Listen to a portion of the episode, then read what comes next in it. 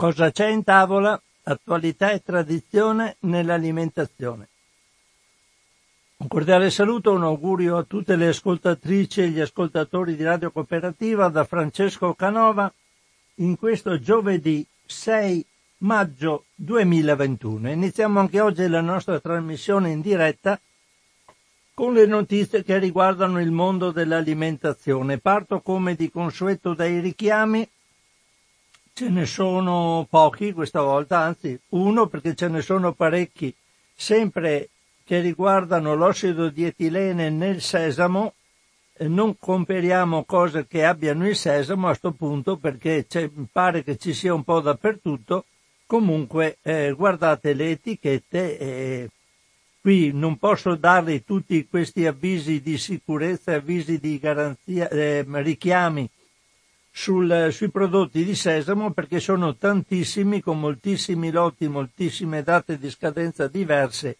Prenderei tutta la trasmissione, la perderei tutta su questo, quindi attenzione al sesamo. Invece do una eh, notizia di un richiamo che riguarda Bofrost. Il richiamo è del 26 aprile 2021, ma ha una scadenza prolungata perché è un prodotto surgelato, se non erro. Allora, e eh chiaramente se è Bofrost, allora il Ministero della Salute ha diffuso il richiamo di un lotto di spiedini di Mazzancolle a marchio Bofrost per la presenza di solfiti non dichiarati in etichetta. Il prodotto interessato è venduto in confezioni da 450 grammi. Il numero di lotto è B come Bologna, Imola, Catania, BIC 1005 con scadenza 5 luglio 2022. Il codice del prodotto è 15468. Quindi richiamo di un lotto di spiedini di Mazzancolle a marchio Bofrost per presenza di solfiti. Richiamo importante nel senso che questo è un prodotto congelato e quindi potrebbe essere nelle, nelle dispense, nei freezer di ognuno di noi. Passo subito a leggere qualcos'altro, naturalmente. Eh, trago notizie oggi sempre dal fattoalimentare.it eh, sito dal quale ho tratto anche primo, la prima notizia, ma prima di prendere in considerazione questo, um, questo sito volevo leggere qualcosa da Con, il mensile dei, consu- dei soci coop. Eh, adesso si trova, una volta arrivava a casa, adesso bisogna andare alla COP, lo danno alle casse a chi è socio. Comunque ho il numero di aprile 2021 e volevo leggervi qualcosa da questo relativamente a grossi problemi di obesità nei nostri ragazzi soprattutto. C'è un articolo a pagina 4 di questo numero che è titolato Aiuto mi sono esplosi i ragazzi. È un articolo molto lungo che parla di eh, Covid-19 e eh, implicazioni relative all'aspetto psicologico e del eh, fisico dei ragazzi. Leggo solo un pezzetto sul discorso del sovrappeso, lo leggo perché ci sono dei dati eh, che meritano di essere presi in considerazione. Allora, Scusate un attimo, devo fare una piccola operazione, eccola qua. Allora, ad un certo punto l'articolista, che è Claudio Strano, dice Partiamo dalla bilancia che c'è in tutte le case e segna impietosamente i chili, anche perché le mense scolastiche chiuse non hanno più fornito pasti controllati.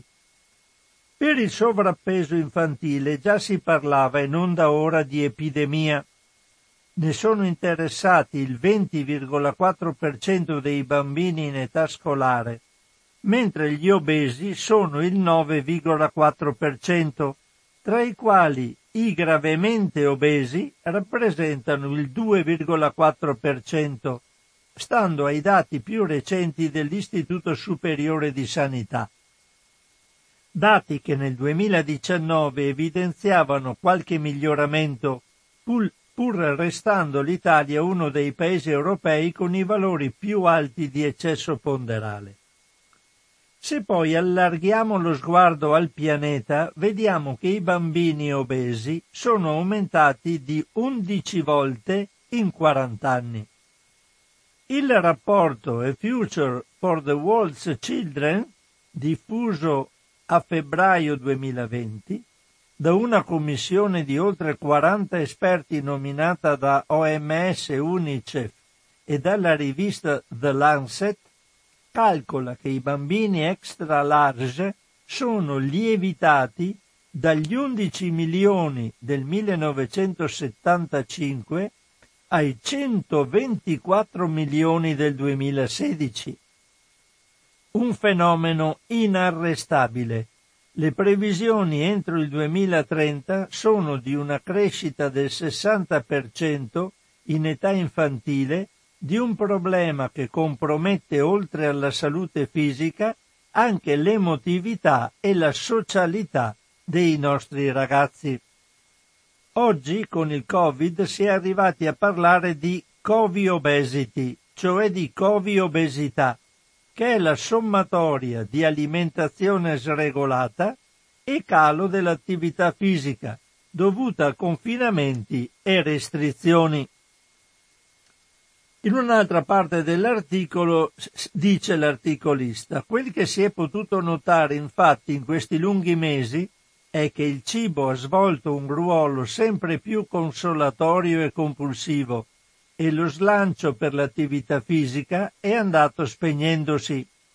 Con il risultato, prendiamo ad esempio la Toscana, di un aumento di peso nel 32% dei bambini. Nel Veneto si è visto come cambia l'intero spettro dei comportamenti.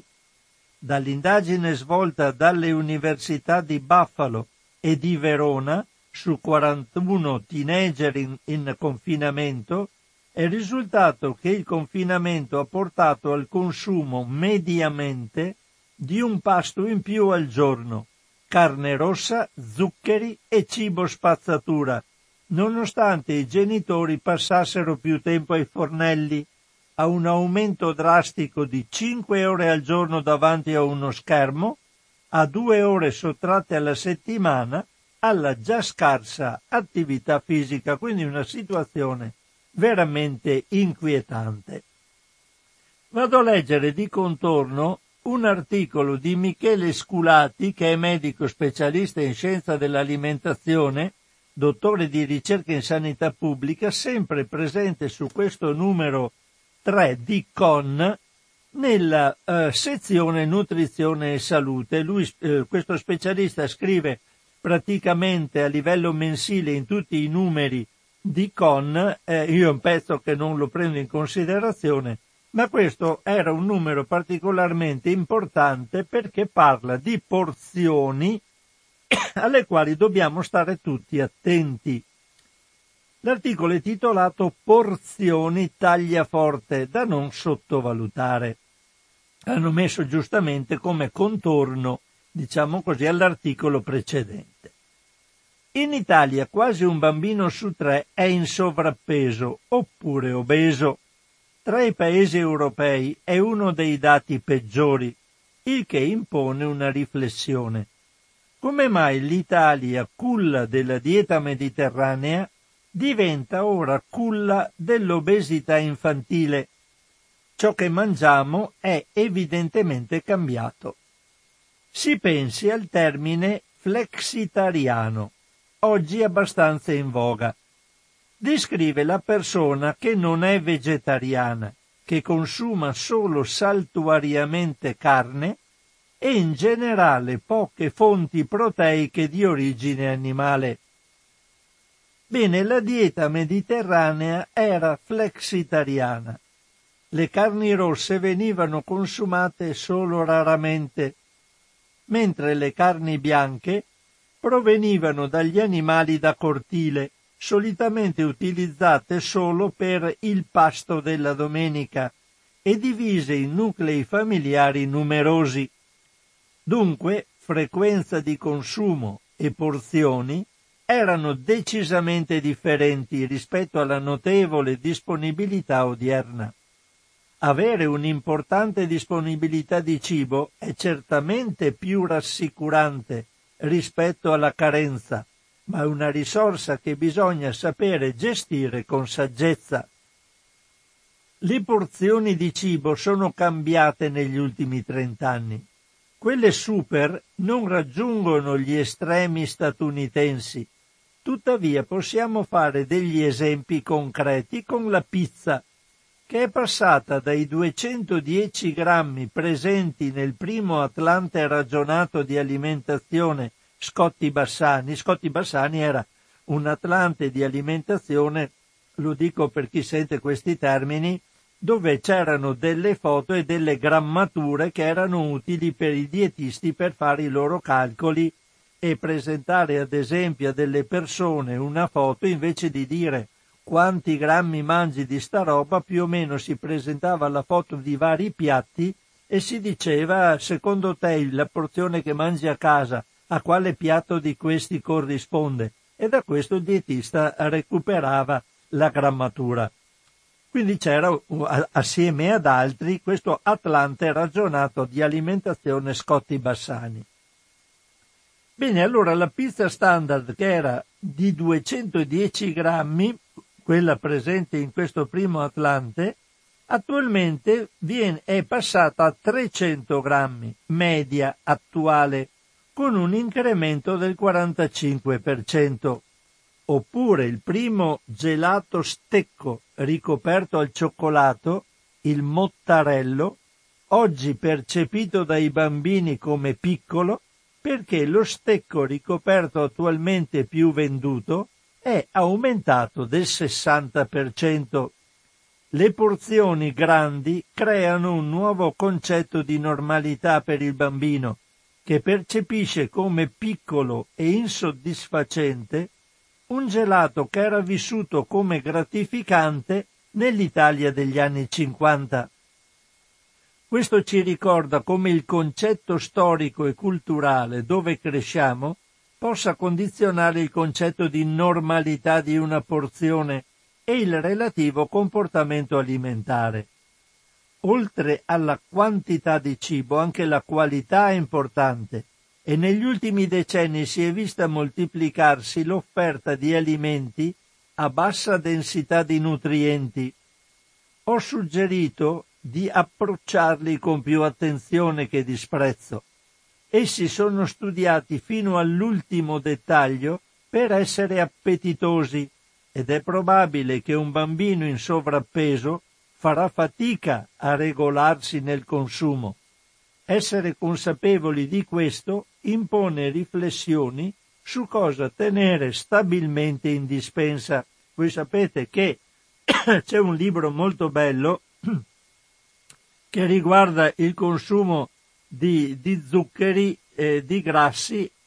E quindi eh, è interessante come la palatabilità degli alimenti, cioè il, il gusto, la, eh, l'accettabilità dal punto di vista del uh, olfattivo e, e, di, e, e, di, sapore negli alimenti venga attentamente studiato nelle case produttrici, quindi il salato, il grasso e il dolce sono uh, calibrati in modo tale che gli alimenti uh, sono fortemente attrattivi per chi li mangia, sempre di più. E quindi un bambino chiaramente non sa regolarsi. Sta a noi non darglieli continuamente, eh, metterglieli continuamente a disposizione. Torno all'articolo. Un'ultima osservazione è sul fatto che si sia portati a sottovalutare il problema dell'eccesso di peso, pensando che poi si sistemerà con l'aumento dell'altezza, oppure quando si vorrà si farà una dieta per quanto apparentemente semplice possa sembrare la terapia di sovrappeso e obesità, la medicina sta perdendo la sfida e molti di coloro che hanno messo piede nell'obesità non riescono più a tornare indietro siano essi bambini o adulti. A questo si aggiunge che l'obesità infantile può avere conseguenze psicologiche anche dovuto ai fenomeni di bullismo che tutti i genitori risparmierebbero volentieri ai propri figli. Sentiamo i ragazzi dicono sei un grassone, eccetera, eccetera. Ricordate sempre una cosa che il nostro corpo è per quello che è difficile poi dimagrire, perché il nostro corpo all'inizio non ha tutte le cellule che raccolgono i grassi già formati all'interno dell'organismo.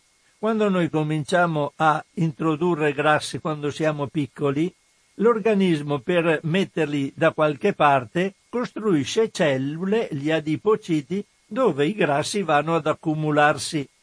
Ora, quando gli adipociti, queste cellule sono formate, non si tolgono più e quindi è molto difficile levarlo il grasso perché lui fa presto a depositarsi in queste piccole casseforti che abbiamo all'interno dell'organismo. L'importante sarebbe non costruirle queste casseforti da piccoli, quindi cercare di fare in modo che l'organismo non si riempia di cellule deposito dei grassi. È per quello che dopo è difficile dimagrire. Finisco con questo, questa consultazione di Con e vado a leggere qualcosa adesso per rispondere a quello che mi era stato fatto da una gentile ascoltatrice, mi pare la volta scorsa, quando mi veniva chiesto che cos'era la dieta mediterranea. Um, un po' a spanne eh, lo sappiamo tutti, ma allora io sono andato a prendermi in internet una, um, un, uh, un, articolo che parla proprio di dieta mediterranea, è molto lungo, l'ho preso in Wikipedia, quindi non è che eh, lo potete trovare ovunque sotto la dicitura dieta mediterranea.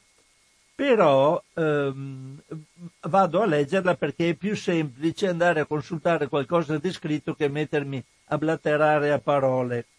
Allora, la dieta mediterranea è un modello nutrizionale ispirato ai modelli alimentari diffusi in alcuni paesi del bacino mediterraneo, ispirato alle abitudini alimentari principalmente di Spagna, Italia e Grecia negli anni 60.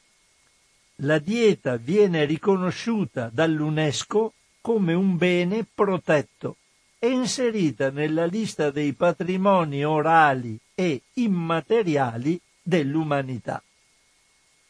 Il regime alimentare si, form- si fonda su alimenti il cui consumo è abituale in paesi del bacino mediterraneo, in una proporzione che privilegia cereali, frutta, verdura, semi, olio di oliva, un più raro uso di carni rosse e grassi animali, mentre presenta un consumo moderato di pesce, carne bianca, pollame, legumi, uova, latticini, vino rosso e dolci.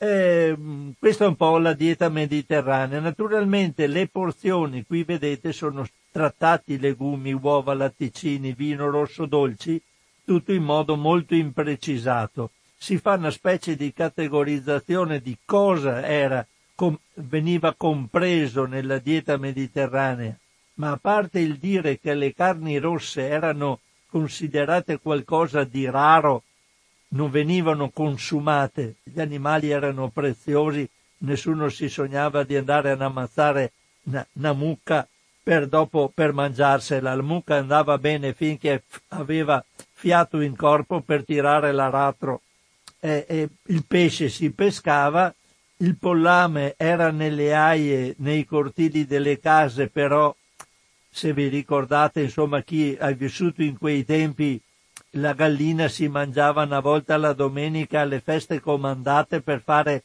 il brodo, per fare il famoso cappone, ma neanche le galline, si consumavano le uova, si consumava il latte, i prodotti che questi animali producevano ed erano i prodotti di consumo.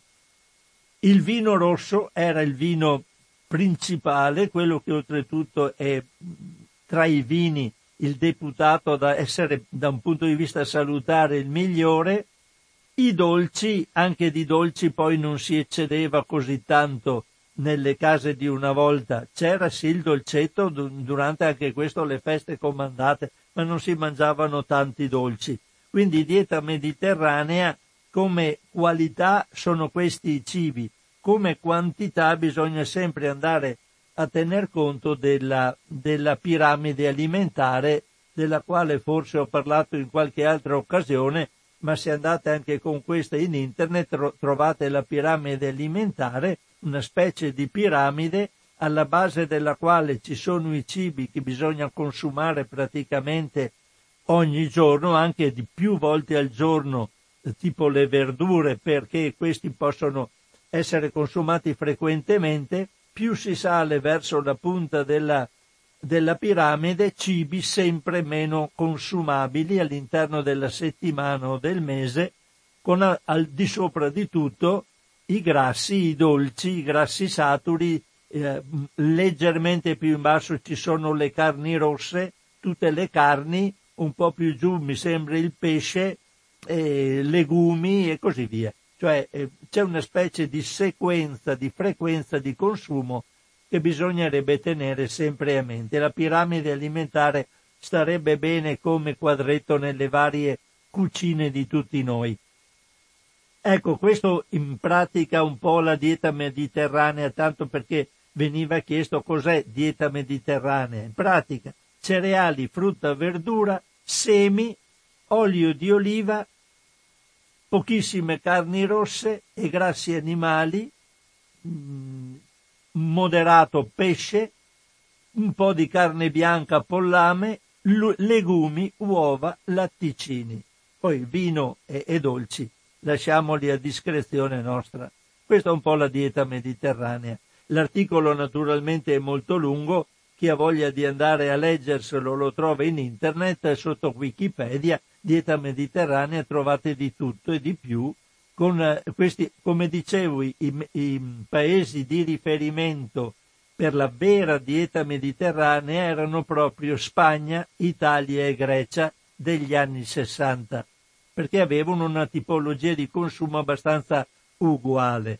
Poi naturalmente, visto che adesso la dieta mediterranea è diventata patrimonio dell'umanità, tutti dicono anche la mia è dieta mediterranea, hanno cominciato a buttarla dentro tutti, ma la vera dieta mediterranea è di questi, Spagna, Italia e Grecia, poi si sono inseriti altri, altri paesi de, che vanno nel Mediterraneo, anche paesi africani, insomma c'è un po' di tutto, eh, Marocco, si è inserito il Marocco, adesso anche vedo Cipro, Croazia e Portogallo ma insomma non sarebbe, insomma, sono estensioni che si sono fatte successivamente. La vera dieta mediterranea era quella dei tre paesi principi che erano quelli di cui ho parlato prima.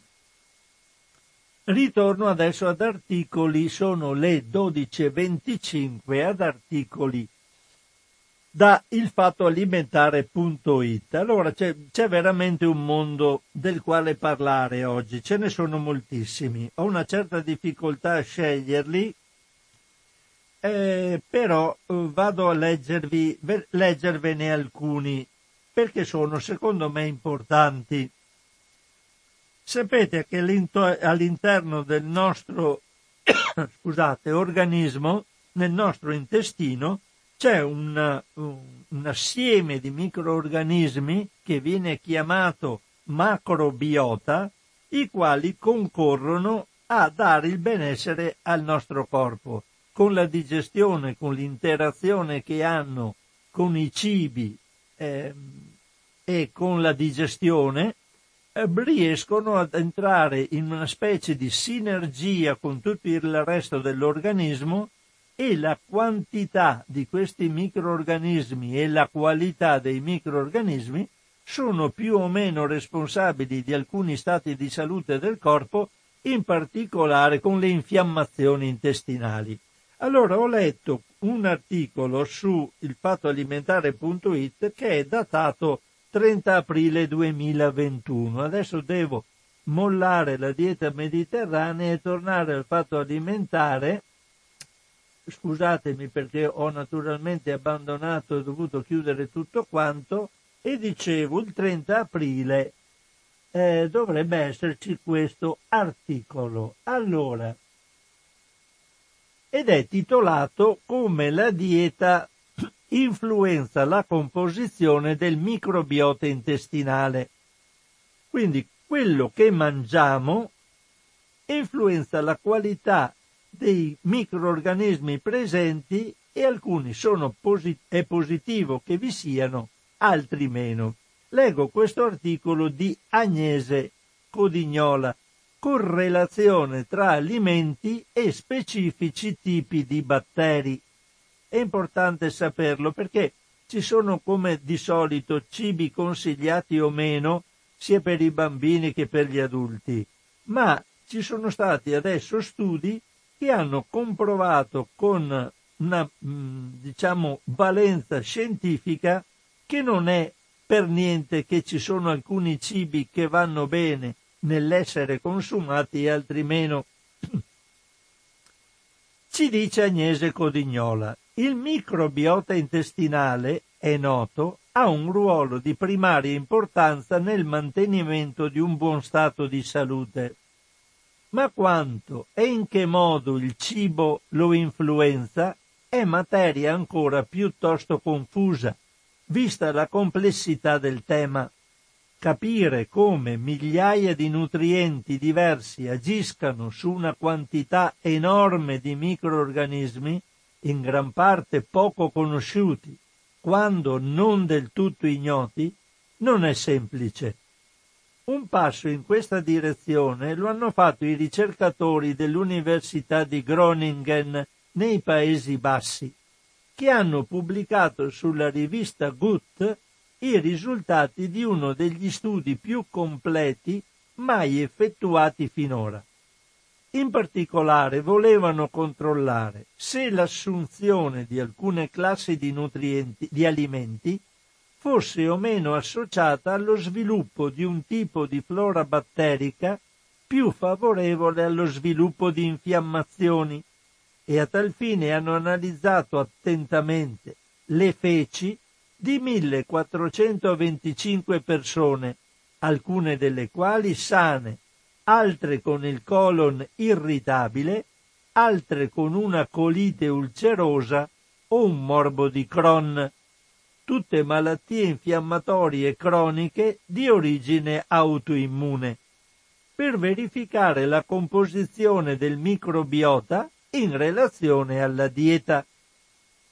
Contemporaneamente hanno controllato le abitudini alimentari dei partecipanti, raccolti in appositi questionari compilati quotidianamente. Hanno poi aggregato il cibo in 25 gruppi misurandone la quantità assunta in grammi al giorno. Il risultato di questi calcoli fornisce diverse indicazioni.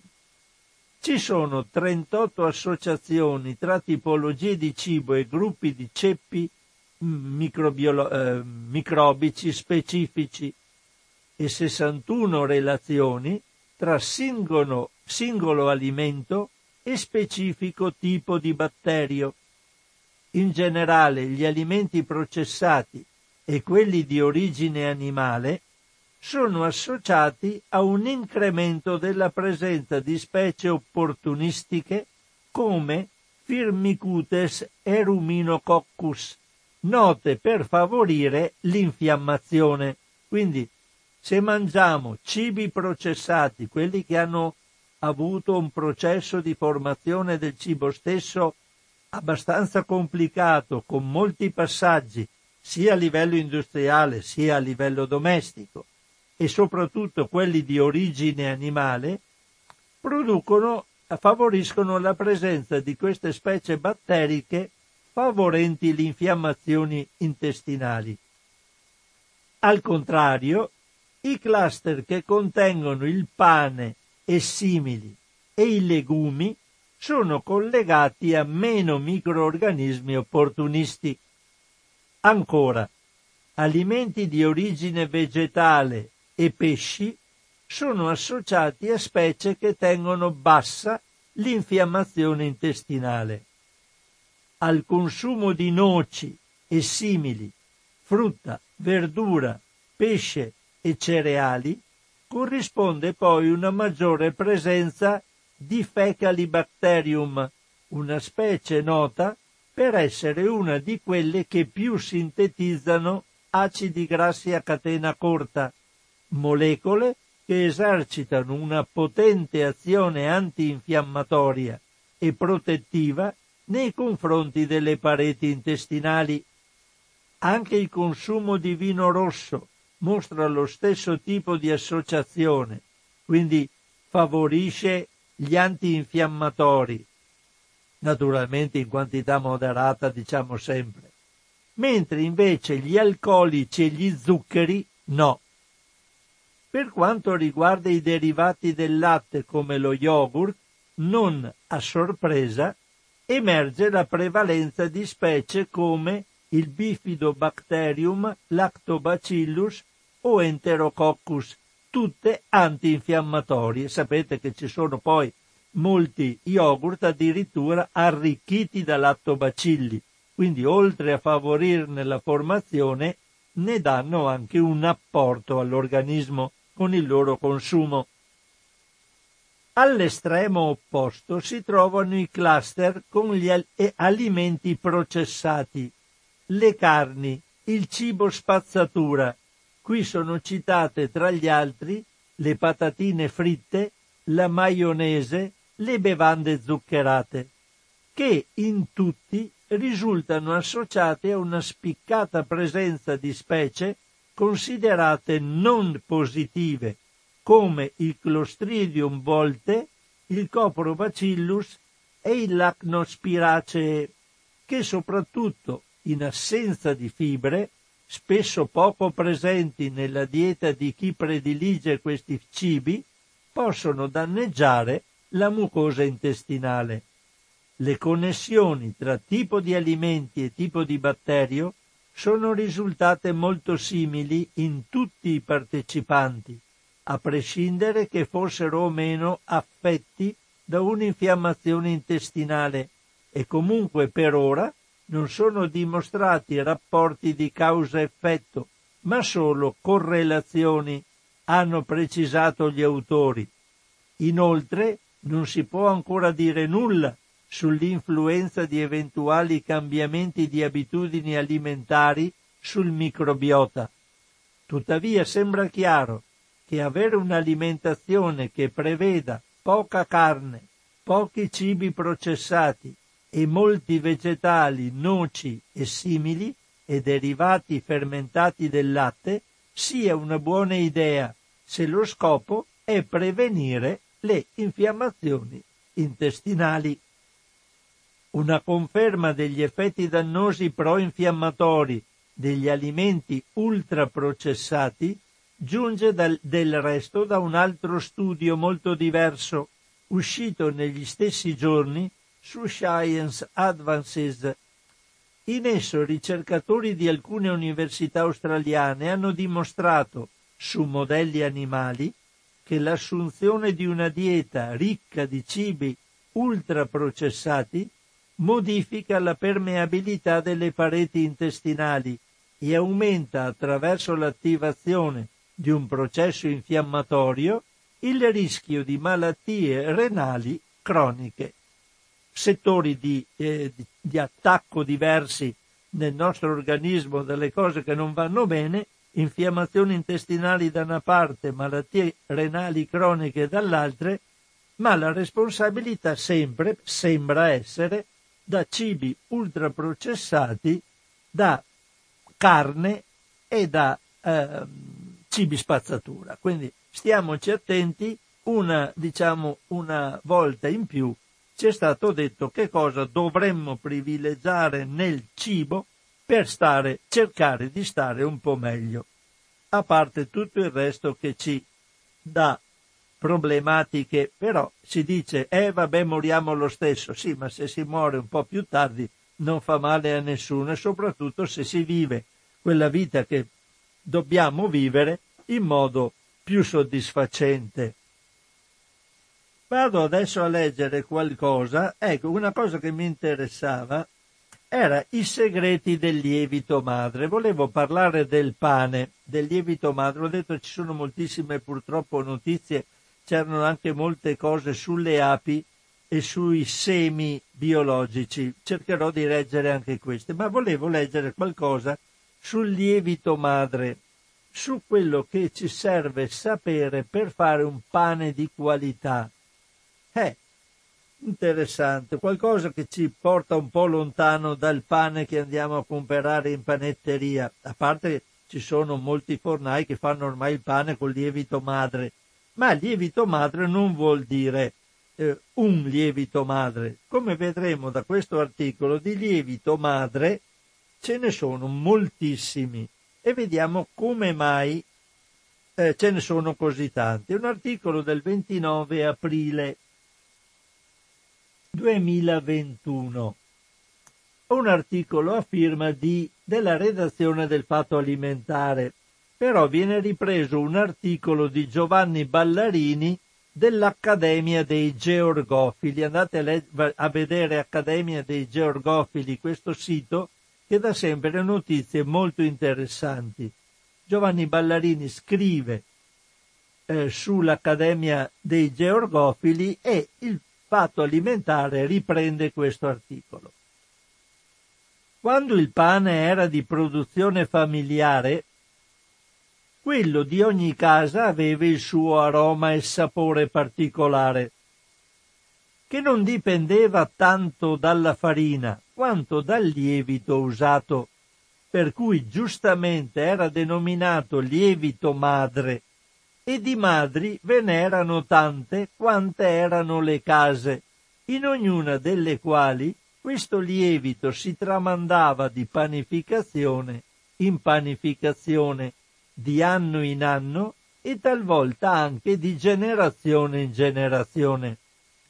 Ben diversa è la situazione odierna, dove la gran parte del pane è prodotto con l'uniforme e standardizzato lievito di birra, la diversità dei lieviti madre è dovuta alla loro composizione microbiologica, un complesso microbiota che si è formato e che si mantiene nella sua diversità individuale attraverso molteplici e raffinati rapporti biochimici che sono già stati studiati.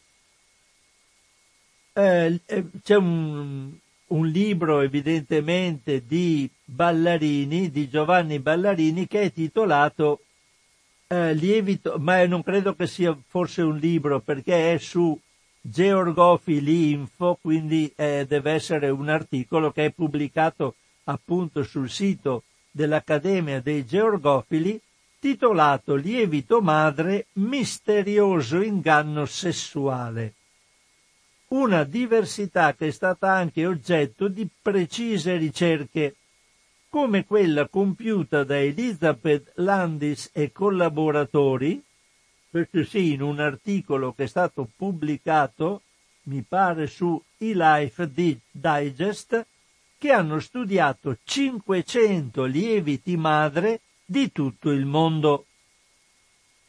Il lievito madre è costituito da lieviti, batteri dell'acido lattico e dell'acido acetico, che con le loro attività producono gas, in prevalenza anidride carbonica, acidi organici ed enzimi extracellulari, che determinano la velocità di lievitazione, l'aroma, il sapore, la consistenza, la stabilità, la conservabilità nel tempo e il valore nutrizionale ed extranutrizionale del pane.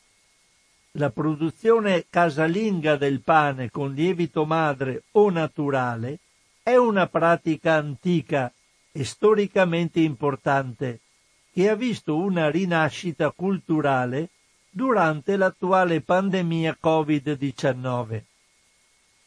I lieviti madre possono essere generati facendo fermentare impasti di farina e acqua, acquistandoli da comunità che ancora praticavano la panificazione casalinga o da fonti commerciali. Landis e collaboratori per studiare il microbiota dei 500 lieviti madre del Nord America, Europa e Australasia hanno utilizzato il sequenziamento genetico, scoprendo che la posizione geografica non si correla alla diversità dei lieviti. La diversità dei microbioti dei lieviti naturali sembra dipendere prevalentemente da come è stata inizialmente prodotta la coltura nella prima fase e da come questa è mantenuta nel tempo. Due fattori principali, la collocazione geografica e le pratiche di manutenzione, sono spesso invocati come principali cause della biodiversità del lievito naturale e della tipicità del pane che è preparato.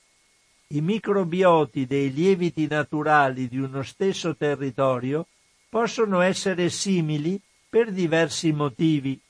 Limitata dispersione dei microorganismi, analoga risposta ai microclimi locali, ma soprattutto stessa origine territoriale dei microorganismi fermentanti.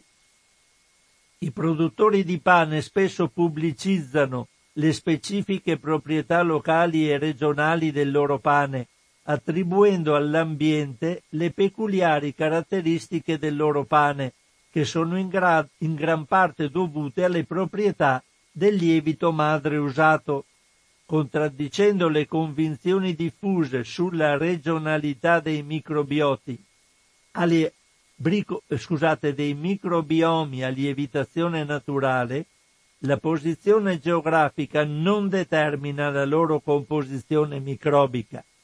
Infatti a tutt'oggi non vi sono evidenze sperimentali che le condizioni ambientali abbiano una significativa influenza sulla composizione e struttura del microbiota del lievito, determinato e condizionato invece dalla sua origine e dalle condizioni di mantenimento nei successivi passaggi, senza sottovalutare l'importanza che per la tipicità del pane hanno gli sfarinati, la lavorazione, la configurazione data alle forme e il tipo di cottura troppo, spe- di, tipo di cottura, troppo spesso si dimentica la fondamentale importanza del microbiota lievitante e soprattutto quella dei lieviti naturali, vere madri del pane. Eh, per fare il lievito madre, anche quello lo trovate in internet, si possono fare dei fermentati con, iniziando con dei succhi di frutta, farli fermentare con la farina, eccetera, in modo tale che i primi microorganismi si sviluppino lasciando questo um, composto di farina e di succhi vari eh, due o tre giorni all'ambiente.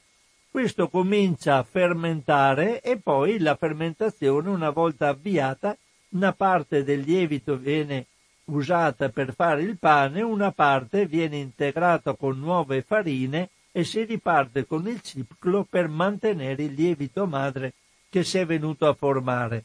Adesso non ho tempo di andarlo a vedere, ma se eh, volete andarlo voi a vedere, mi pare che ci sia sul sito, de, anche un sito, sul sito della cucina italiana, addirittura spiegano come viene fatto il lievito madre, però ognuno di noi può avere la propria metodologia di, di, di farsi il lievito madre. Così forse capitava nelle famiglie di una volta e così si potrebbe cominciare a rifare adesso e vedere ed essere curiosi che tipo di, di pane riusciamo a costruire da un lievito madre fatto da noi.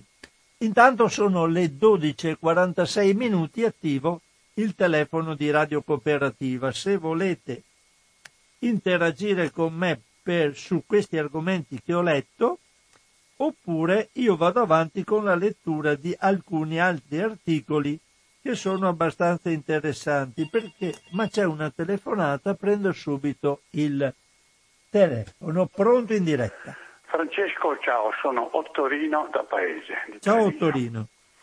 Allora, si tratta di questo. Eh, le, la mia domanda non riguarda assolutamente quello che tu dici perché qui c'è tutto da apprendere, insomma, no? E non, neanche, non sarebbe neanche tanto, diciamo, prudente esprimere opinioni, almeno da parte mia che di tante cose magari insomma di queste assolutamente no, insomma, cioè, per quello che riguarda l'alimentazione è tutta, sono tutte robe da ascoltare e da capire. Io volevo farti una domanda abbastanza, come dire, laterale. Sì. Si tratta di questo. Se tu vai al supermercato, soprattutto nel reparto verdura, ecco, troverai che, la, che moltissima verdura, diciamo le, le, fragole in questo periodo e anche, pensa, i cavolfiori, sì. vengono dall'estero e costano molto meno di quelli italiani. Eh. Qui sarebbe interessante, forse tu ne sai qualcosa. Eh, questa è la mia domanda e ti ringrazio. Ciao e grazie a te. Ciao, ciao Torino. Eh, ma per, la, per il fatto che le cose provenienti dall'estero costano meno che da noi, eh, ci sono molteplici cause. Questa possibilità di viaggiare delle merci è legata probabilmente a costi di produzione che sono più bassi di quelli che sono i costi di produzione da noi, sui vantaggi che avranno gli importatori ed esportatori a mantenere un mercato di import-export che crea dei guadagni per loro e chiaramente legato a questo è la nostra possibilità e la nostra eh, strategia sarebbe quella di mantenere un consumo locale mh, andando ad approvvigionarci di, di, di materiali, di, eh, di, di, di, alimenti nelle prossimità delle nostre abitazioni, il più prossimale possibile. Eh, ci sono moltissimi che fanno produzione di alimenti, basta mettersi d'accordo con chi produce e andarselo a comprare. Eh, certamente andare al supermercato e trovare dal, dal pentolino al, al, a tutto quello che possiamo senza andare a visitare negozi diversi ci fa capire che allora il tempo diventa una preziosa cosa che però va a confliggere con eh, la salute e con il portafoglio. Questo è quello che posso pensare io, ma dopo eh, ci sono anche eh, opinioni di tipo diverso. Io, se posso, privilegio sempre quello che ho vicino a casa, cerco produttori locali, cerco il famoso chilometro zero per quanto posso, ma a livello sia di... Mm, ci sono dei mercatini, per esempio, della Coldiretti, dove ci sono tutte produzioni di prossimità, eh, allevatori di conigli, allevatori di polli, allevatori di, di um, produttori di, di merci de, del biologico, e sono mm, in, in, paesi prossimi alla città di Padova o anche vicinissimi, quindi si possono andare a visitare le aziende. A me piace molto andare a prendermi la roba nell'azienda che produce il biologico, vado per i campi, vado a vedere come lo producono, me lo faccio incartare, me lo porto a casa, insomma eh, ce ne sono vicine, quindi non, vabbè, insomma, questa è un po' una, la mia strategia è questa, a parte avere il mio orto in casa, ma non tutti lo possono avere, però mm, credo che questa sia la, cosa che dobbiamo privilegiare. I costi è chiaro che ci, ci sono costi bassi perché eh, se ci sono paesi che producono con minori tutele, con livelli di, di, di, di schiavitù dei, dei, dei, di chi lavora più alti dei nostri, è chiaro che li fanno costare meno, eh, quindi è conveniente, non sempre la convenienza eh, va a, di pari passo con la qualità di quello che mangiamo, però stiamo attenti perché ci sono cose, eh, alimenti extraeuropei che non hanno gli stessi vincoli dell'Unione Europea, ci arrivano con eh, pesticidi, fertilizzanti e cose varie utilizzate che da, in Europa o nei singoli paesi sono vietati, all'estero no, e poi Abbiamo visto col discorso dell'ossido di etilene, ad esempio, che proprio per il fatto che l'ossido di etilene da noi in Europa non, non, si, eh, non si debba utilizzare, eh, c'è il controsenso, l'ho detto 15 giorni fa, che visto che non è utilizzato da noi non lo vanno neanche più a cercare perché si presume che se da me una cosa è vietata, chi mi esporta mi fa importare la sua merce non mi deve utilizzare quel prodotto, invece l'ossido di etilene a quanto pare in India ne usano a bizzeffe e da noi non era solo un, un consumatore per suo sfizio l'ha cercato, ne ha trovato una montagna, ha avvertito le autorità, adesso tutti il sesamo viene bloccato da tutte le parti perché è pieno di ossido di etilene, ma chissà quante cose non vengono ricercate. Quindi se c'è un produttore locale rischia molto più grosso, insomma, e anche i controlli, devo dire, dovrebbero essere basati su metodologie e pratiche ben diverse da quelle che sono utilizzate adesso. Vabbè, vi, beh, vado a leggervi qualcosa sul No, c'è un'altra telefonata, pronto. Pronto, ciao Francesco, sono Gianluigi da Refronto. Ciao Gianluigi. Intanto grazie delle letture che sono sempre interessanti. Eh, volevo un po' commentare come hai fatto tu il discorso dei prodotti fuori stagione a basso prezzo che costano meno che da noi. Beh, meno che da noi eh, perché da noi per esempio l'energia costa molto, però volevo fare un discorso più ampio sul discorso che è della globalizzazione, no? questo fenomeno moderno che è stato praticamente sviluppato, che si è sviluppato sull'energia a basso prezzo delle fonti fossili eh, no, e dell'informatica. Questi sono i due mezzi, mandare informazioni in grandi quantità a basso prezzo, eh, questo, quindi l'elettricità però dipende sempre dal petrolio e dalle energie fossili a basso prezzo. E la logistica, la logistica che muove merci e uomini sempre a basso prezzo dovuto al, al, problema del petrolio a basso prezzo, cioè questa energia che stiamo esaurendo perché andrà in esaurimento prima o dopo con costi altissimi. Se tu guardi il sole 24 ore, tutti i giorni per esempio il petrolio cresce di un dollaro, non ne parlano, ma un po' alla volta, un e po' alla per volta. forza sta finendo.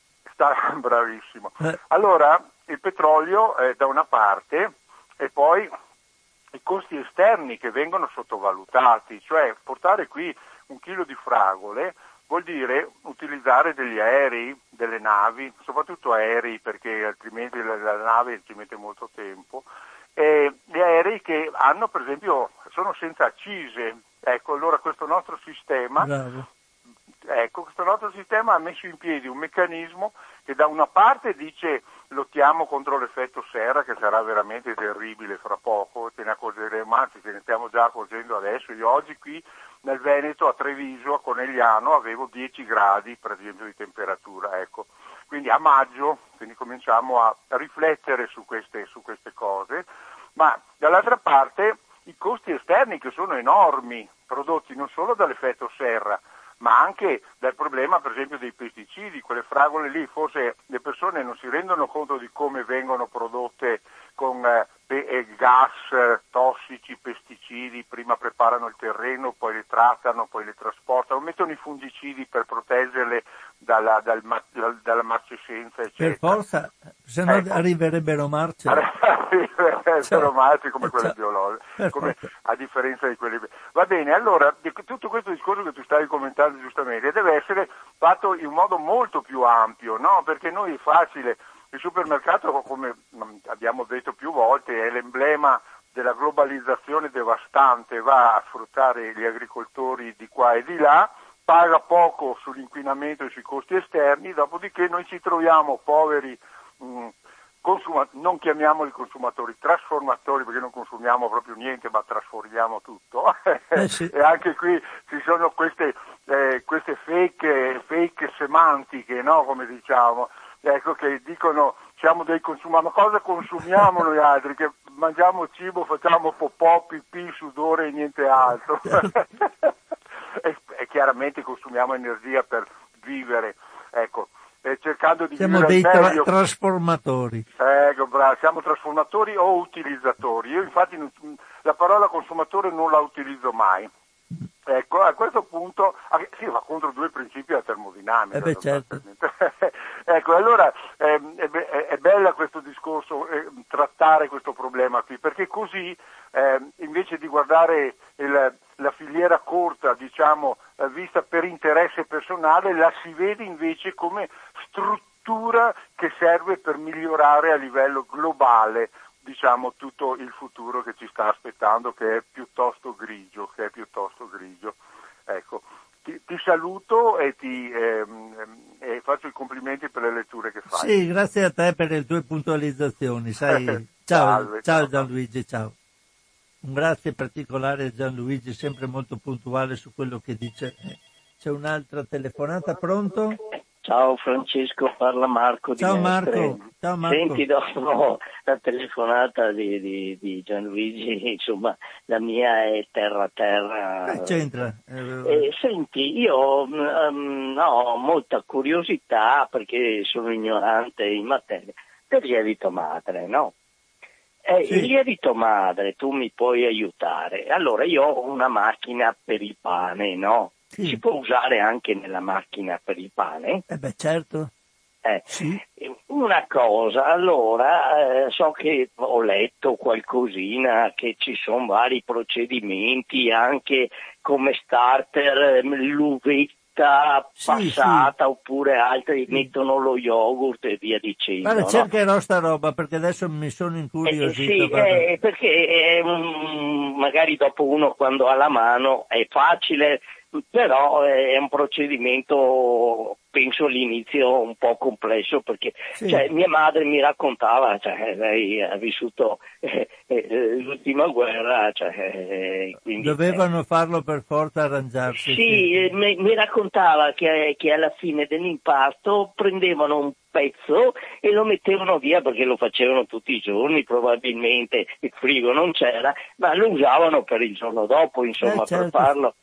Ecco, quindi era, sì. era una maniera magari molto più semplice e via dicendo, ma mi ha sempre affascinato sapere qualcosa di più. Ecco, magari se una delle prossime volte sì, sì, puoi, cerco, cerco. puoi, parlare, intanto leggerò anch'io qualcosa per vedere se, se riesco a, eh beh, ma aiutatemi anche voi, io lo cerco volentieri, guardo in qualche altro, anche su qualche testo, dai. Sì, sì, sì. ti chiedo l'ultima cosa, ma mm. ehm, ad esempio per fare la pizza tanti mettono il lievito madre e poi mettono come dargli l'impulso anche un pezzetto di lievito di birra, ma mh, mm, dovrebbe so essere, eh, anch'io, sono cose complesse, per quello ti ho telefonato e ti ho portato via tempo. No, no, no, ma non, non so darti una risposta se, oh, se non D'accordo, so. allora mi informerò, va bene, va bene grazie, Marco, scusa del... Nessun problema. Ciao, buona giornata. Ciao, ciao, ciao. No, no, è una curiosità, già ce l'avevo, ma ero già andato a vedere per il lievito madre, solo che dopo se non, se non mi fisso i, i miei, i miei siti nel computer dopo fare la ricerca qua in diretta tramite internet non è certo la cosa più opportuna, si perde un mucchio di tempo, c'è bisogno di anche settorializzare le notizie, cercare di sintetizzarle, non si può fare durante una trasmissione. Volevo darvi invece un'indicazione abbastanza, sono le 13 in questo momento, mm, vediamo se c'è magari nata ancora qualche telefonata, ma intanto io vado a cercarvi una, due notizie che mi interessavano parecchio. E beh, oddio, ce ne sono tante, le avevo tutte collegate, eh, tutte collegate, ce n'è. Allora, l'Europa chiede più biologico e servono quindi dei semi adatti per il biologico. Allora, vado subito a prendere questa notizia che però vorrei collegare prima a una notizia, vediamo se la trovo velocissimamente però, su che cosa viene dato. Um, eccolo qua. Il piano nazionale, il famoso PNRR, è il, ehm, il 4 maggio, 4 maggio quindi un articolo abbastanza piano nazionale di ripresa e resilienza del quale molto si parla, c'era un articolo dalla redazione del Fatto Alimentare che dice ci sono tutti questi soldi, che adesso chissà se è vero se sono tanti o pochi, ma insomma sapete che ci sono idee diverse, ma ce li sbandierano come tanti soldi. Allora, Piano Nazionale di Ripresa e Resilienza, quanti fondi stanziati per la vera agricoltura? Questa è una cosa legata al nostro eh, ordinamento italiano, a qualcosa in Italia si sta eh, buttando sul, sull'agricoltura. È, grosso, è un grosso problema perché il piano nazionale di ripresa e resilienza è stato spedito a Bruxelles e ora si attende il parere de- definitivo dell'Unione Europea che dovrebbe fare arrivare in Italia i primi 25 miliardi entro l'estate. Il piano prevede complessivamente entrate per 222 miliardi che saranno spalmati su sei aree di intervento, più precisamente digitalizzazione e innovazione, transizione ecologica, infrastrutture e mobilità, salute, istruzione e ricerca, inclusione e coesione. Le misure riguardanti l'agricoltura sono per lo più inserite all'interno della cosiddetta seconda missione, dove si parla di transizione ecologica, con un investimento di 2,8 miliardi necessari a sviluppare una filiera agroalimentare sostenibile. Qui naturalmente l'articolo si sviluppa abbastanza eh, in lunghezza, però si dice che, mh, vediamo un po', scusate, eh, sottolineando per innovare e rendere sostenibile l'intera filiera agroalimentare, sono stati stanziati oltre 6,8 miliardi di euro, così suddivisi. 800 milioni per la logistica, 1,5 miliardi per sostituire le coperture degli stabilimenti agricoli con impianti fotovoltaici, 500 milioni per l'ammodernamento delle macchine agricole e 1,2 miliardi nel fondo complementare per i contratti di filiera che spingeranno il settore agricolo verso un'innovazione profonda. Abbiamo stanziato quasi 2 miliardi per lo sviluppo delle produzioni e delle tecnologie inerenti il biogas e il, bio, e il biometano e 880 milioni per gli invasi e il sistema di irrigazione così da aumentare la capacità di raccolta dell'acqua piovana proteggendo questa risorsa fondamentale per noi e per l'ambiente. Cosa si dice però? Che all'agricoltura biologica, allo sviluppo del biologico, è stato dato praticamente pochissimo.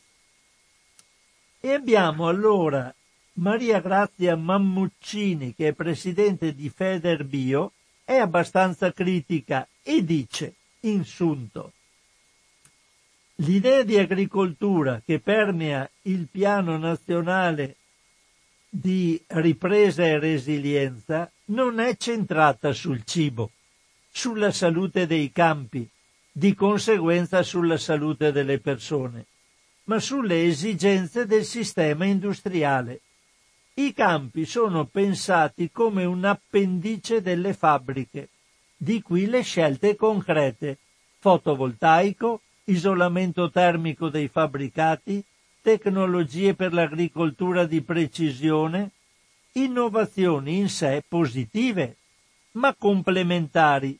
Quello che manca è la sostanza il riconoscimento che l'agricoltura e l'allevamento intensivi che si sono sviluppati negli ultimi decenni sono una concausa importante della crisi climatica, dell'inquinamento delle falde idriche, dell'inaridimento dei suoli, della riduzione della biodiversità. In pratica andiamo a migliorare a valle senza pensare a monte che se continuiamo le produzioni così come sono, anche migliorando le infrastrutture, manteniamo uno stile di mh, vita economico dal punto di vista agricolo e degli allevamenti basato su una falsa idea di, eh, di salute per, per chi dopo sarà l'utilizzatore di questi beni. L'articolo era un po' più lungo, ho fatto solo un piccolo assunto.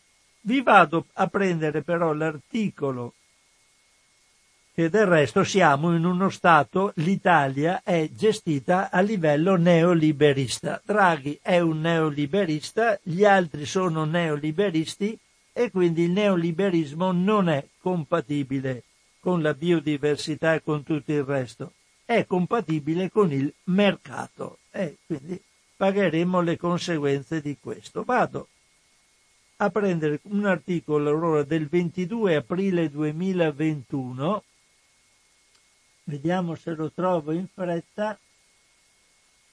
Eccolo qua. In questa marea di articoli che avevo tenuto per voi, ma sembra eh, tanta un'ora e mezza, ma non è vero che è tanta. Allora, è un articolo di Sara Rossi. Eh, allora, scusate che mi aumento un po' la dimensione delle lettere perché ci vedo sempre meno a, a distanza sul computer. Allora, L'Europa chiede più biologico, ma per farlo servono i semi giusti, non quelli delle multinazionali. Secondo la FAO, negli ultimi cento anni è scomparso il 75% delle specie vegetali impiegate in agricoltura. Tra le principali cause della perdita di biodiversità troviamo l'uso di poche varietà vegetali che vengono coltivate su terreni sempre più estesi. L'altro elemento su cui riflettere è che il 60% dei semi venduti in tutto il mondo proviene da quattro aziende che a loro volta producono pesticidi e concimi impiegati nell'agricoltura industrializzata. Quindi cosa possiamo pretendere? Che queste quattro aziende ci conservino i semi delle vecchie colture quando loro hanno tutto l'interesse di fare pochi semi abbinabili ai loro pesticidi e ai loro concimi? No, questa è un'idea mia naturalmente, una riflessione. Queste quattro sono, se ricordo bene, la Bayer Monsanto, la DuPont, la Syngenta e la Pioneer. Questi sono quattro che hanno l'egemonia del mercato dell'agricoltura. Questo viene ancora dalla rivoluzione verde dei tempi dei, vabbè, insomma, di molto tempo fa, anni 70, 60-70. Vabbè. Modello Rockefeller. Torno all'articolo. Questo modello ha dimostrato di avere effetti negativi sulla biodiversità agricola, ma anche su ambiente e salute umana. Parte delle sementi utilizzate non è riproducibile. Oppure l'autoriproduzione a cura dell'agricoltore non risulta interessante perché instabile e poco produttiva. Sono i famosi ibridi se tu compri la semente che ti danno questi quattro colossi, sei sicuro che ti germina qualcosa con, un certo, con una certa potenzialità di produzione. Oltretutto a volte, in molte occasioni li confettano, cioè la confettatura delle sementi non è altro che prendere i semi e mh, avvolgerli in una, eh, in una specie di eh, membrana di pesticida in modo tale che il seme non venga, non venga attaccato da parassiti, guarda caso il pesticida che produce una di queste quattro che vendono le sementi. Le sementi confettate sono queste. Poi le hanno, le hanno rese anche sterili. Se uno dice vabbè adesso la prossima volta faccio crescere la pannocchia, dalla pannocchia risemino i semi, me ne faccio un'altra, non, non viene su più niente perché le sementi nuove non hanno la possibilità di produrre. Sono condizionato a ricomperare la nuova partita sempre dallo stesso produttore. Ma questo è un altro discorso. Torno all'articolo. La strategia europea From Farm to Fork, cioè dal produttore alla tavola, prevede che entro il 2030 i campi biologici arrivino al 25% della superficie agricola del continente. Vedremo cosa farà l'Italia, visto che investe tutto quello che le daranno su fotovoltaico sopra le coperture su macchine agricole e poco sul biologico. Chissà se ce la proveranno, boh, vedremo.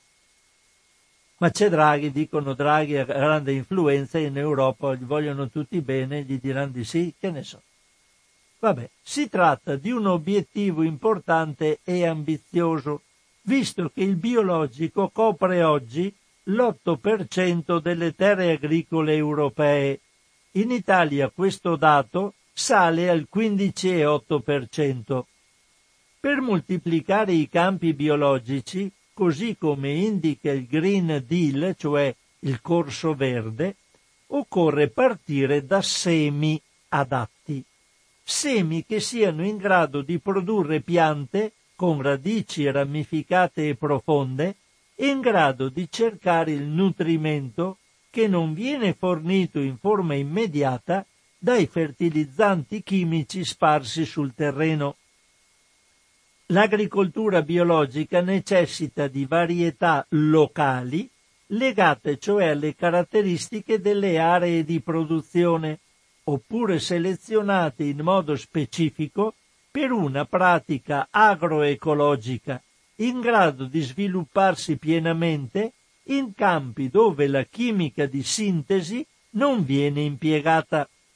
Si tratta di semi che, ad esempio, sono in grado di dare vita a piante di frumento alte, in grado di competere con le erbe infestanti o che siano in grado di far fronte anche per diversità e varietà ai cambiamenti climatici. Di questo si è parlato nel web talk, cioè nel, hanno fatto una specie di conferenza tramite eh, via computer, dal seme alla tavola From Seed to Fork, che Natura Sì e Slow Food Italia, in collaborazione con Fondazione Seminare il futuro hanno organizzato all'interno di Terra Madre in occasione della giornata mondiale della Terra.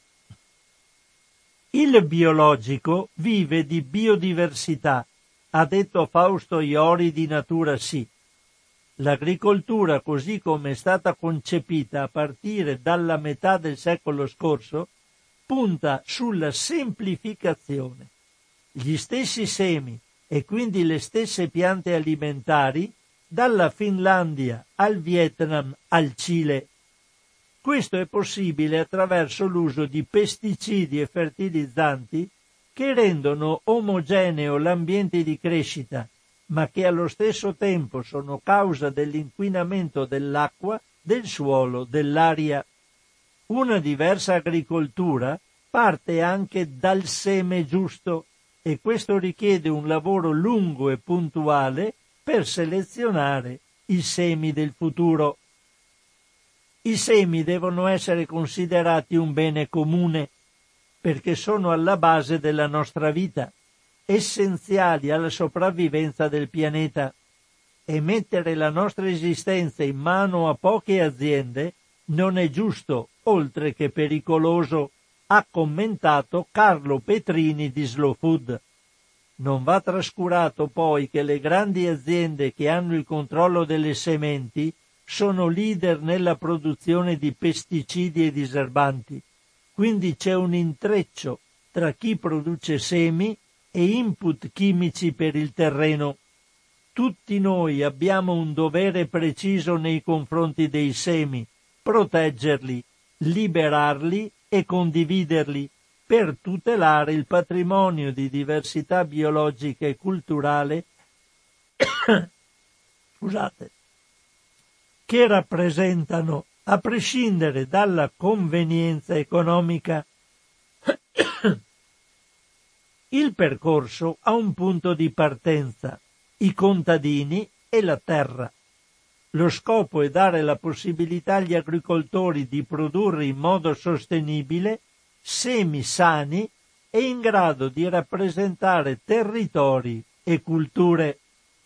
Per questo Natura Sì, assieme ad altre realtà biologiche italiane ed europee, sostiene la Fondazione Seminare il Futuro, che promuove la ricerca e la selezione di sementi 100% biologiche, il cosiddetto organic breeding. Su tutte queste, vabbè, insomma, terminologie inglesi, semi biologici, 100% biologici. Allora sono andato a vedere sta fondazione Seminare il Futuro, è nata da poco e si pone come obiettivo quello di eh, fare una raccolta di sementi eh, locali delle varie, delle varie località in modo tale che ognuno abbia a disposizione delle sementi recuperate per poter far ripartire un biologico con potenzialità locali. Eh, dovremmo avere tutti i nostri grani, ce ne sono ancora fortunatamente, tutti i grani legati ai nostri territori, il grano siciliano non sarà il grano trentino, saranno cose diverse e questa sarà l'enorme potenzialità che ancora abbiamo nel nostro meraviglioso paese di avere una biodiversità enorme, enorme, veramente enorme. E dovremmo essere i primi a combattere contro l'omologazione e con, contro le sementi, 4-5 sementi che sono identiche in tutto il mondo perché sono trattate solo da queste multinazionali produttrici di pesticidi e di fertilizzanti. Però bisogna eh, impegnarsi per bene, soprattutto come agricoltori, non farsi fregare dal fatto di dire guarda no, semine i nostri che sono più produttivi, produci di più e guadagni di più. Non è vero, non è vero. In India ci sono stati migliaia di morti di persone che si sono suicidate perché sono state imbrogliate dalle multinazionali che hanno venduto, spacciato delle sementi, facendo eradicare tutte le sementi locali, facendo mh, seminare le sementi da, eh, confettate, dopo le cose sono andate male, la gente era costretta a chiedere prestiti per avere i soldi per ricomperare le sementi confettate, alla fine si sono bevuti i diserbanti, si sono suicidati lasciando sul lastrico le famiglie. Questo è il dramma dell'India, a parte il virus attuale, che cosa hanno creato le multinazionali delle sementi con le loro brevettazioni. Queste cose che potete trovare da tutte le parti, dovremmo parlarne per settimane. Vabbè, comunque non ha importanza, questo è un piccolo corollario. Um, dovete, cercate se potete eh, in internet le, ehm, le, sementi antiche. Ecco, io sono andato a vedere, ci sono moltissime possibilità di cercare sementi, sono in vendita. Eh, ho visto oggi, andavo alla ricerca per trovare dei siti, c'è Civiltà Contadina, mi pare, potete andare alla ricerca del sito di civiltà contadina che eh, fa, commercia le sementi, tratta sementi di questo tipo. Tenete conto che in molte occasioni eh, le sementi che vengono commercializzate in questo modo non sono all'interno dei cataloghi ufficiali, perché nei cataloghi ufficiali molte sementi sono state eliminate per tenere le sementi standard di cui parlavamo prima e non si possono neanche commercializzare perché al di fuori dei cataloghi standard non si possono vendere e comprare sementi. E allora le cose vengono fatte da persone che hanno le sementi, tengono le sementi eh, del biologico, sementi antiche, e dopo c'è uno scambio tra persone che hanno gli stessi interessi uno mi dà una semente, che ne so, del Trentino e io gli do la semente del, della Sicilia e così via. C'è molto in internet su questo, sarebbe molto interessante fare una ricerca mirata, avessi il tempo lo farei, ma non ho il tempo di farlo. Fatelo voi, poi mi, sappiate, mi sapete dire che tipo di, eh, di risultati avete ottenuto da queste ricerche. Mi è venuto in mente uno dei più grossi seed savers internazionali, cioè quelli che hanno conservato le sementi a livello internazionale, sono gli Stati Uniti d'America. Eh, c'è un sito mm, statunitense che vende sementi e vende per esempio i semi del vero pomodoro di San Marzano. Stranamente sembra che da noi non siano più presenti quei semi, a meno che qualcuno ancora non li abbia e furbescamente, fortunatamente si abbia ancora i suoi pomodori, però eh, gli statunitensi hanno avuto il buon senso, eh, da un punto di vista commerciale loro li vendono e li vendono a livello internazionale e loro hanno, sono i seed savers, i conservatori di semi statunitensi, loro lo possono fare e lo fanno. Eh, ho visto il primo che aveva fatto la raccolta delle sementi a livello internazionale era un certo Vavilov, un russo, che ha fatto il primo, la prima eh, banca delle sementi a livello internazionale perché diceva non possiamo perdere le sementi, eh, è morto di fame, sto povero disgraziato, dopo che lui aveva fatto tutto per poter salvare l'umanità dalla, dalla fame, mantenendo le sementi e non facendo tutto omologato, e invece è morto di fame lui. Vabbè, insomma, se ricordate nel, a Stalingrado, quando c'è stato l'assedio di Stalingrado, eh, gli scienziati che avevano la, le banche dei semi sono morti di fame piuttosto che andare a intaccare le sementi che consideravano un patrimonio per l'umanità futura. Eh, quindi, questo la dice lunga, vabbè, lasciamo perdere. Sono le, 20, le 13 e 23 minuti, devo chiudere qua. Eh, eh, ci sono ehm, delle cose che volevo dirvi, vediamo un po' se ho. Sì, una notiziola velocissima del 21 aprile. Vediamo se riesco a trovarla e leggervela in fretta in questi 4-5 minuti. Allora, 21 aprile era una cosa che riguardava le api e gli insetti impollinatori. È un, è un articolo a firma di Roberto Lapira. Uno studio condotto negli Stati Uniti d'America nel periodo compreso tra il 1992 e il 2016 dimostra che l'impatto tossico dei pesticidi sulle api e sugli altri insetti impollinatori è raddoppiato in dieci anni. Nonostante siano diminuite le quantità delle sostanze chimiche impiegate nei campi. I moderni pesticidi hanno una minore tossicità per le persone, per i mammiferi e per gli uccelli, perché vengono irrorati in quantità minore. Questa scelta è sicuramente interessante, ma c'è un problema che riguarda gli insetti impollinatori e gli invertebrati acquatici, visto che per loro i nuovi composti chimici, per lo più piretroidi e neonicotinoidi, risultano ancora più tossici. Il danno correlato al maggior grado di tossicità supera i benefici ottenuti grazie al ridotto volume di pesticidi utilizzati. Quindi adesso stanno irrorando nei campi pesticidi meno tossici per le persone, i mammiferi e gli uccelli, cosa giusta perché così gli operatori eh, hanno meno problematiche dal punto di vista lavorativo e poi ne vengono irrorati meno nell'ambiente, però se sono più nocivi per gli impollinatori, le api e tutti gli altri, staremo freschi non avremo più niente da seminare. Vabbè, comunque, queste, sono, queste conclusioni sono di una ricerca eh, pubblicata sulla rivista Science.